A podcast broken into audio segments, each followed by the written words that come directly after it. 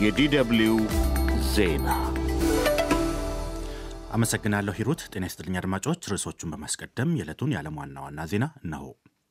ደብረ ብርሃን ከተማ ውስጥ ዛሬ ረፋዱን በመከላከያና የፋኖ ታጣቂዎች መካከል ለሰዓታት የቆየ ውጊያ መደረጉን የዓይን እማኞች ተናገሩም።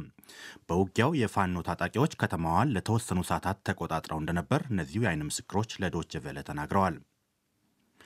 የሶማሌላንድ እውቅና ለማግኘት የምታደርገውን ጥረት አቋም ለመያዝ በጥልቀት እንደሚያጤን የኢትዮጵያ የመንግስት ኮሚኒኬሽን ጉዳዮች አገልግሎት ሚኒስቴር አስታወቀ። የኢትዮጵያና ሶማሌላንድ የሁለትዮሽ የትብብር ስምምነት ተከትሎ የአውሮፓ ህብረት የሶማሊያን ሉዓላዊነት ማክበር አስፈላጊ ነው ሲል ኢጋድ በበኩሉ ጉዳዩ አሳስቦኛል ብሏል። የሱዳን ተፋላሚ ኃይሎችን በጠረጴዛ ዙሪያ ለማገናኘት ጥረቱ ተጠናክሮ በቀጠለበት በአሁኑ ወቅት የፈጥኖ ደራሽ ወይም በእንግሊዝኛ ምህጻሩ RSF ሰራዊት አዛዥ ጀኔራል መሐመድ ሐምዳን ዳጋሎ ለይፋዊ የሥራ ጉብኝት ናይሮቢ ገቡ። የፍልስጤማውያኑ ታጣቂ ቡድን ሐማስ ምክትል መሪ የ57 ዓመቱ ሳሌ አል አሩሪ ሊባኖስ ቤሩት ውስጥ በደረሰባቸው የአየር ጥቃት ተገደሉ። ለሐማስ ሁነኛ ሰው መገደል እስራኤል ኃላፊነት አልወሰደችም። ኢራን ውስጥ በቀድሞ የጦር መሪ ጀኔራል ቃሲም ሱሌማኒ አራተኛ የሙት ዓመት መታሰቢያ ስነ ስርዓት ላይ በነበሩ ሰዎች ላይ በተፈጸሙ ሁለት ተከታታይ የቦምብ ጥቃቶች ከአንድ መቶ በላይ ሰዎች ተገደሉ፣ ከ140 የሚልቁቱ ደግሞ ቆሰሉ። ዜናውን በዝርዝር ደብረ ብርሃን ከተማ ውስጥ ዛሬ ረፋዱን በመከላከያና የፋኖ ታጣቂዎች መካከል ለሰዓታት የቆየ ውጊያ መደረጉን የዓይን እማኞች ተናገሩ። በውጊያው የፋኖ ታጣቂዎች ከተማዋን ለተወሰኑ ሰዓታት ተቆጣጥረው እንደነበር እነዚሁ የዓይን ምስክሮች ለዶይቼ ቬለ ተናግረዋል። የፋኖ ታጣቂዎች ማለዳ ላይ ወደ ከተማዋ ቆርጠው በመግባት እስከ ረፋዱ ድረስ ከተማ ውስጥ ከቆዩ በኋላ ለቀው መውጣታቸውን አንድ የከተማዋ ነዋሪ ተናግረዋል። ያው ሰዓት አካባቢ ልጆች ወደ ትምህርት ቤት ሊወጡ ሲሉ በሁለት አቅጣጫ ተኩሶች ዳር ላይ ሰማን ማለት ነው። በወሎ መውጫና በረግረግ በሚሉት ሰፈር በኩል በዛ ተኩስ ሰማን። በዛው በቃ ቀጥታ ከተማ ውስጥ ቆርጠው ገብተው ነው ከተማ ውስጥ ተኩሱን ሰማን። አሁን እነማን ገብተው የነበር? ፋን ነው ጠባሴ ምናምን በሚባለው በሬሳ ወንዝ በሚባለው በቃ በዛ ሁላ አረፋ ላይ አምስት ተኩል ሲል ቀጥታ ራሳቸው ወጡ። በዚህ በረግረግ መስመር አሁን መከላከያ ገባ ስድስት ሰዓት በኋላ አሁን እየገባ ነው።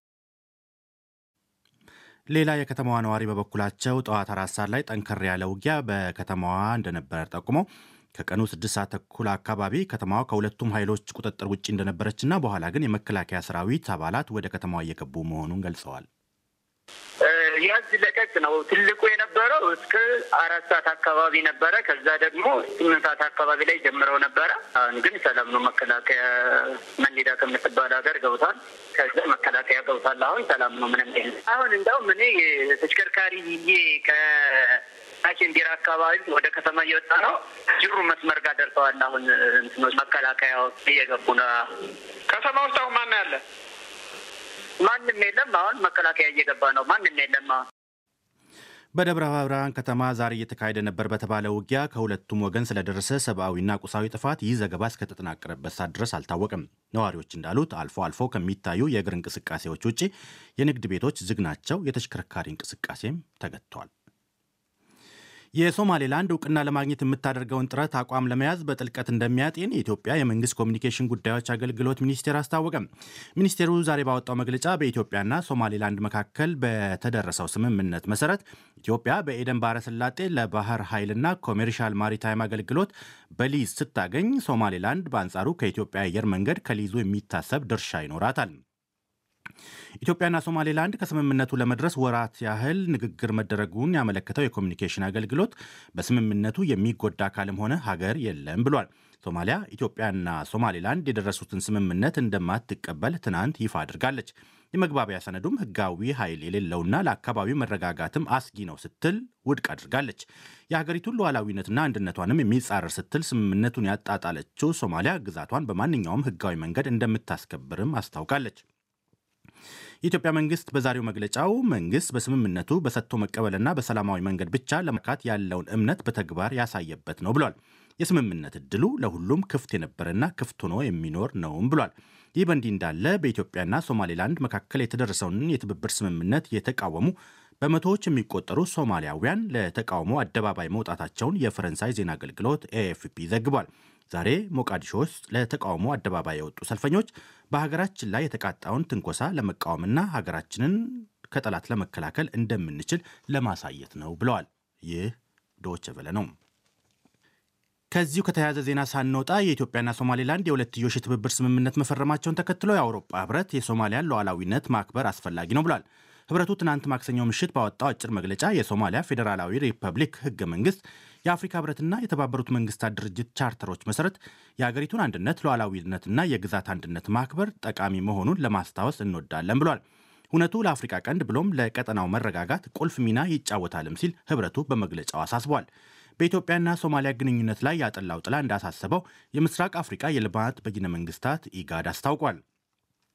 ዋና ጸሐፊው ወርቅነህ ገበየው ኢጋድ ሁኔታው ከቀጠናው ሀገራት አንጻር በቅርበት እየተከታተለ መሆኑን ገልጸዋል።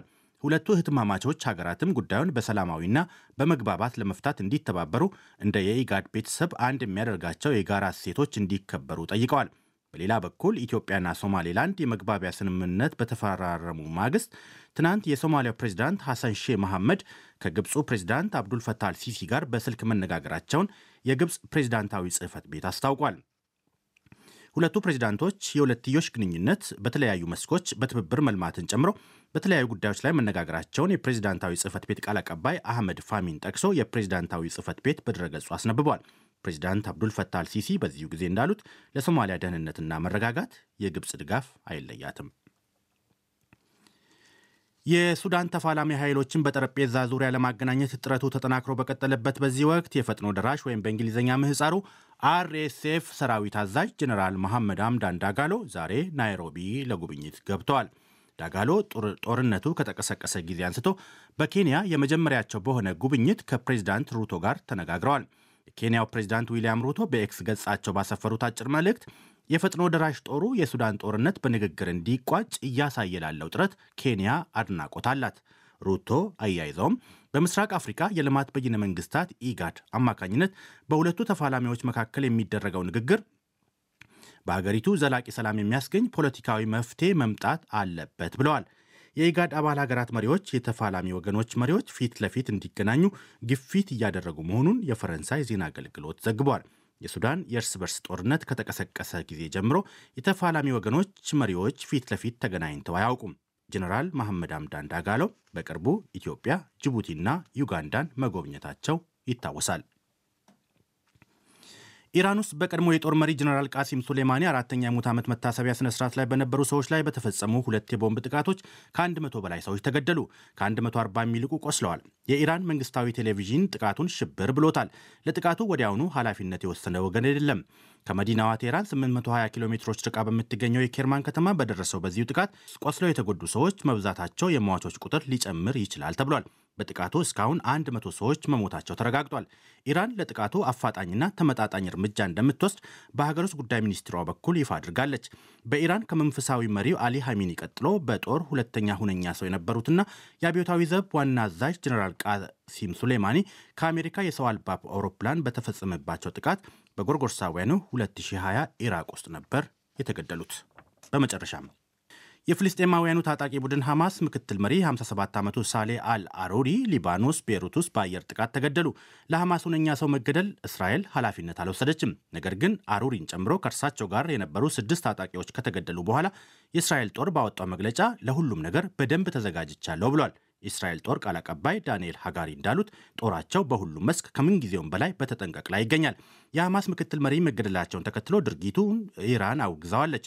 የኢራን የውጭ ጉዳይ ሚኒስትር ሁሴን አሚር አብዱላሂን እስራኤልን ተጠያቂ ባደረጉበት ጥቃት ድርጊቱን ጭካኔ ሲሉት የእስራኤል ዓላማም በየትኛውም መልኩ አይሳካም ብለዋል። በደቡብ ሊባኖስ የተባበሩት መንግስታት ድርጅት የሰላም አስከባሪ ኃይል በበኩሉ ግድያውን ተከትሎ በአካባቢው ሊባባስ የሚችለው ጦርነት እጅጉን አሳስቦኛል ብሏል። ይህ ዶቼ ቬለ ነው።